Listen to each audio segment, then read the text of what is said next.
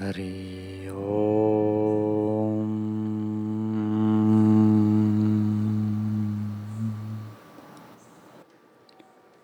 ओम। श्री सद्गुरु परमात्मने नमः। श्री योग वशिष्ठ महारामायण। निर्वाण प्रकरण एक सौ सातवा सर्ग। श्री राम जी बोले, हे भगवान अब मुझे शांति पद प्राप्त हुआ है। और मेरे तीनों ताप मिट गए हैं। अब जो सुमेरु पर्वत का भार भी आ पड़े तो भी मुझे कोई कष्ट नहीं। अब मेरे सब संशय निवृत्त हुए हैं। जैसे शरत काल का आकाश निर्मल और स्वच्छ रूप होता है, वैसे ही राग द्वेष रूपी मेरा द्वंद्व नष्ट हो गया है। अब मैं अपने स्वभाव में स्थित हूँ, परंतु एक प्रश्न है। कृपा करके उसका उत्तर दीजिए। महापुरुष बारंबार प्रश्न करने से बुरा नहीं मानते। हे भगवान, आप कहते हैं कि सब ब्रह्म ही है। तो शास्त्र का यह विधि, निषेध और उपदेश किसके लिए है?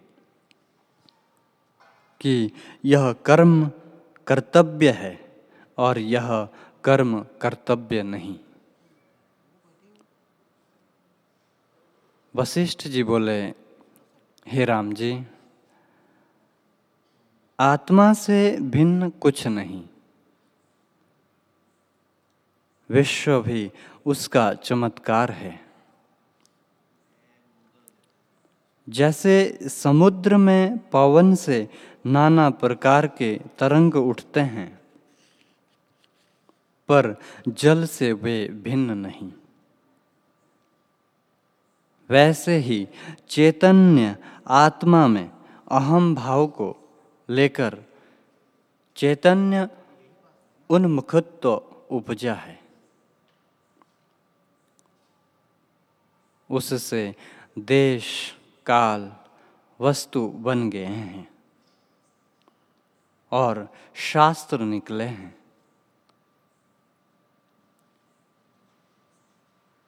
फिर फुरने से उसके दो रूप हुए हैं। एक विद्या और दूसरा अविद्या। उसमें विद्या रूप जो जीव हुए हैं, वे ईश्वर कहाते हैं। और अविद्या रूप जीव है, जिनको अपने स्वरूप में अहम प्रत्यय वास्तव रहा है। वे ईश्वर है और जिनको स्वरूप का प्रमाद हुआ और जो संकल्प विकल्प में बहते हैं, वे जीव दुखी हैं। हे राम जी, इतनी संज्ञा फुरने में हुई है तो भी आत्मा से कुछ भिन्न नहीं। जैसे एक ही रस, फूल, फल और वृक्ष हुआ है, रस से भिन्न कुछ नहीं। आत्मा रस की तरह भी परिणाम को नहीं प्राप्त हुआ। फुरने से ईश्वर, जीव और विद्या अविद्या हुए हैं। आत्मा में कुछ नहीं। हे राम, जिनका संकल्प आदि भौतिक में दृढ़ नहीं हुआ, वे जीव शीघ्र ही आत्म पद को प्राप्त होते हैं। और उनको आत्मा का साक्षात्कार भी शीघ्र ही होता है। जिनका संस्कार आदि भौतिक में दृढ़ हुआ है, वे चिरकाल में आत्म पद को प्राप्त होते हैं। आत्म पद की प्राप्ति बिना वे दुख पाते हैं। जिनको आत्म पद की प्राप्ति होती है, वे सुखी होते हैं। हे राम, ज्ञानी और अज्ञानी के स्वरूप में और कुछ भेद नहीं। केवल सम्यक और सम्यक दर्शन का भेद है। हे राम जी, विद्या भी दो प्रकार की है। एक ईश्वरवाद और दूसरा अनिश्वरवाद। जो ईश्वरवादी है, वे तूर्य पद को प्राप्त होते हैं। और जो अनिश्वरवादी है, उनको जब ईश्वर की भावना होती है, तब वे शास्त्र और गुरु द्वारा ईश्वर को प्राप्त होते हैं। ईश्वरवादी भी दो प्रकार के हैं। एक वे जो और वासना त्याग कर ईश्वर परायण होते हैं वे शीघ्र ही ईश्वर को प्राप्त होते हैं।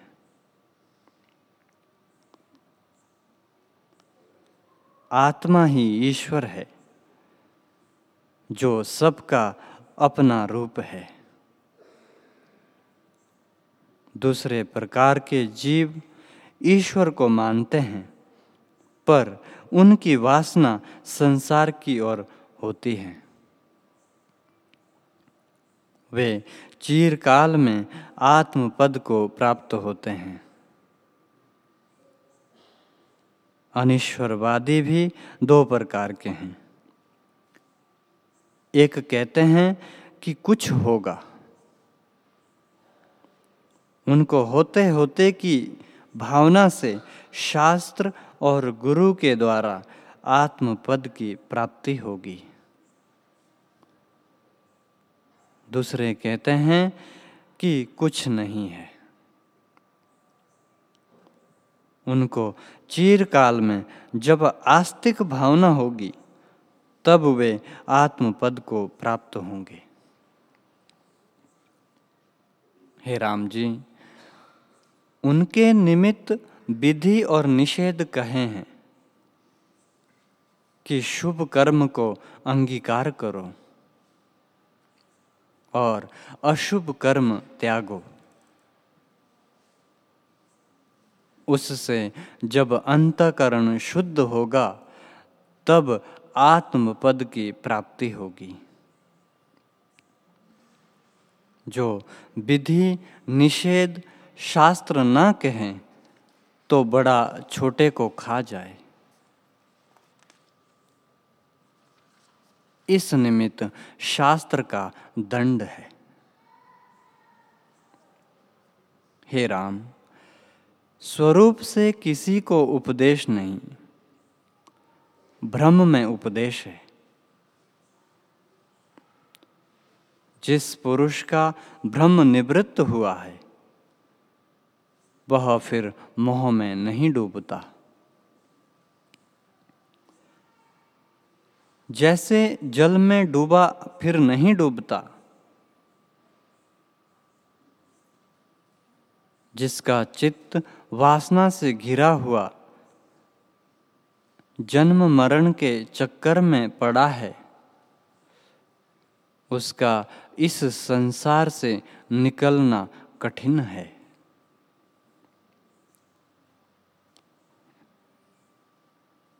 जैसे उजाड़ के कुएँ में गिरकर निकलना कठिन होता है। वैसे ही चित्त से मिलकर संसार से निकलना कठिन होता है। हे राम जी, इस चित्त को स्थिर करो, जिससे तुम्हारे दुख मिट जावें। और सत्ता समान पद को प्राप्त हो।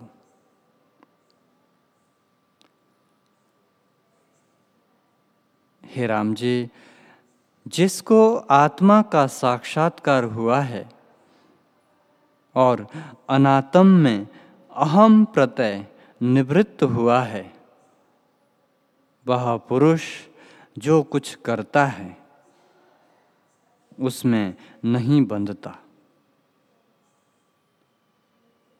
वह अपने को सदा अकर्ता देखता है। जिसको अनात्मा में अहम प्रत्यय है, वह सदा पुरुष करे तो भी करता है, और जो ना करे तो भी करता है। हे राम।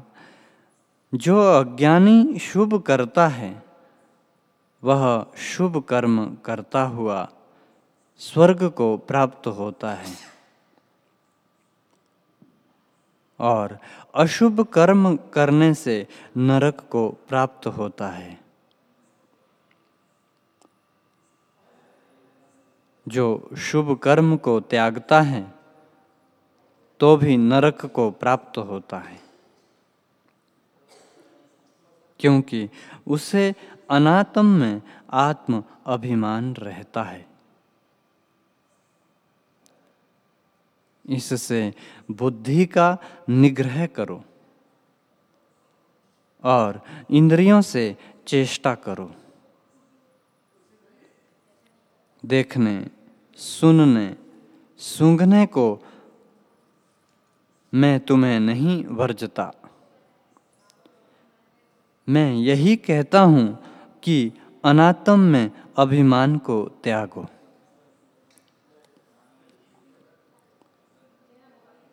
जब अनातम के अभिमान को त्यागोगे, तब शांत पद को प्राप्त होंगे। तब जहाँ तुम्हारा चित्त जाएगा, वहाँ आत्मा ही भाषित होगा। आत्मा से भिन्न कुछ ना भाषित होगा। इससे चित्त को त्यागो और आत्म पद में स्थित हो। चित्त अहम भाव का नाम है। जैसे विश्व की उत्पत्ति हुई है, सो भी सुनो। शुद्ध चैतन्य में चिदावली रूप अहम तरंग उठा है। उस चिदावली रूप समुद्र में जीव रूपी तरंग उपजता है और जीव रूपी समुद्र में अहम रूपी तरंग भाषित हुआ है। अहंकार रूपी समुद्र में बुद्धि रूपी तरंग उपजा है बुद्धि रूपी समुद्र में चित्त रूपी तरंग उठा है और चित्त रूपी समुद्र में संकल्प रूपी तरंग उपजा है उस संकल्प रूपी समुद्र में जगत रूपी तरंग उपजा है और जगत रूपी समुद्र में दय रूपी तरंग भाषित हुआ है। उसके संयोग से दृश्य का ज्ञान हुआ कि यह पदार्थ है, यह नहीं है। ये ऐसे हैं। उसी से देश, काल, दिशा सब हुए हैं।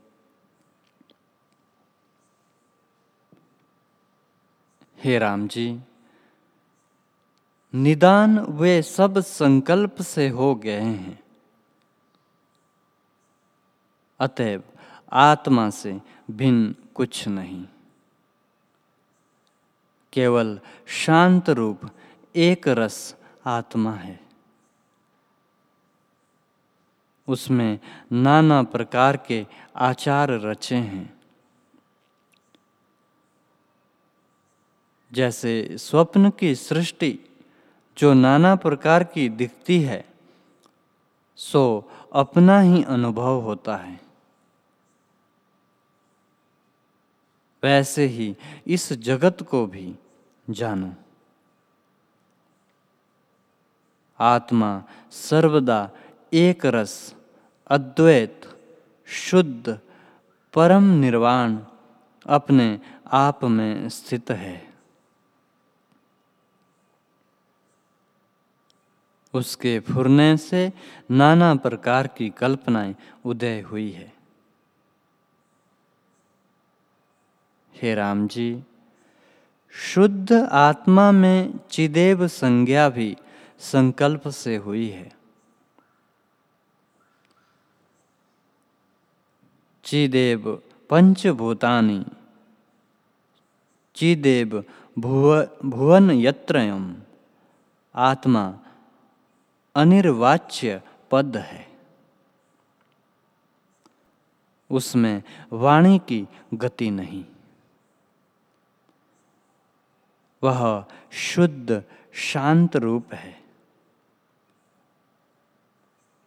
चिदेव जो स्फुरित है, उस स्फुरण से संसार हुआ सा स्थित है। जैसे एक ही बीज ने वृक्ष, फूल, फल आदि संज्ञाएँ पाई है, पर वह बीज से भिन्न कुछ नहीं। पर आत्मा बीज की तरह भी नहीं। संकल्प से ही नाना संज्ञाएँ हुई है। और जगत स्थित है। तो भी आत्मा से भिन्न कुछ नहीं। जैसे वायु चलती है तो भी वायु है। और ठहरती है तो भी वायु है। वैसे ही आत्मा में नानत्व तो कुछ नहीं। वह केवल शुद्ध अद्वैत है।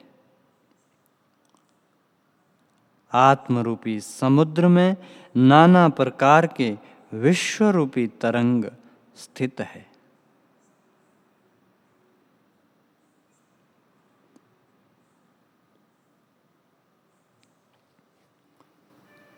हरि ओम।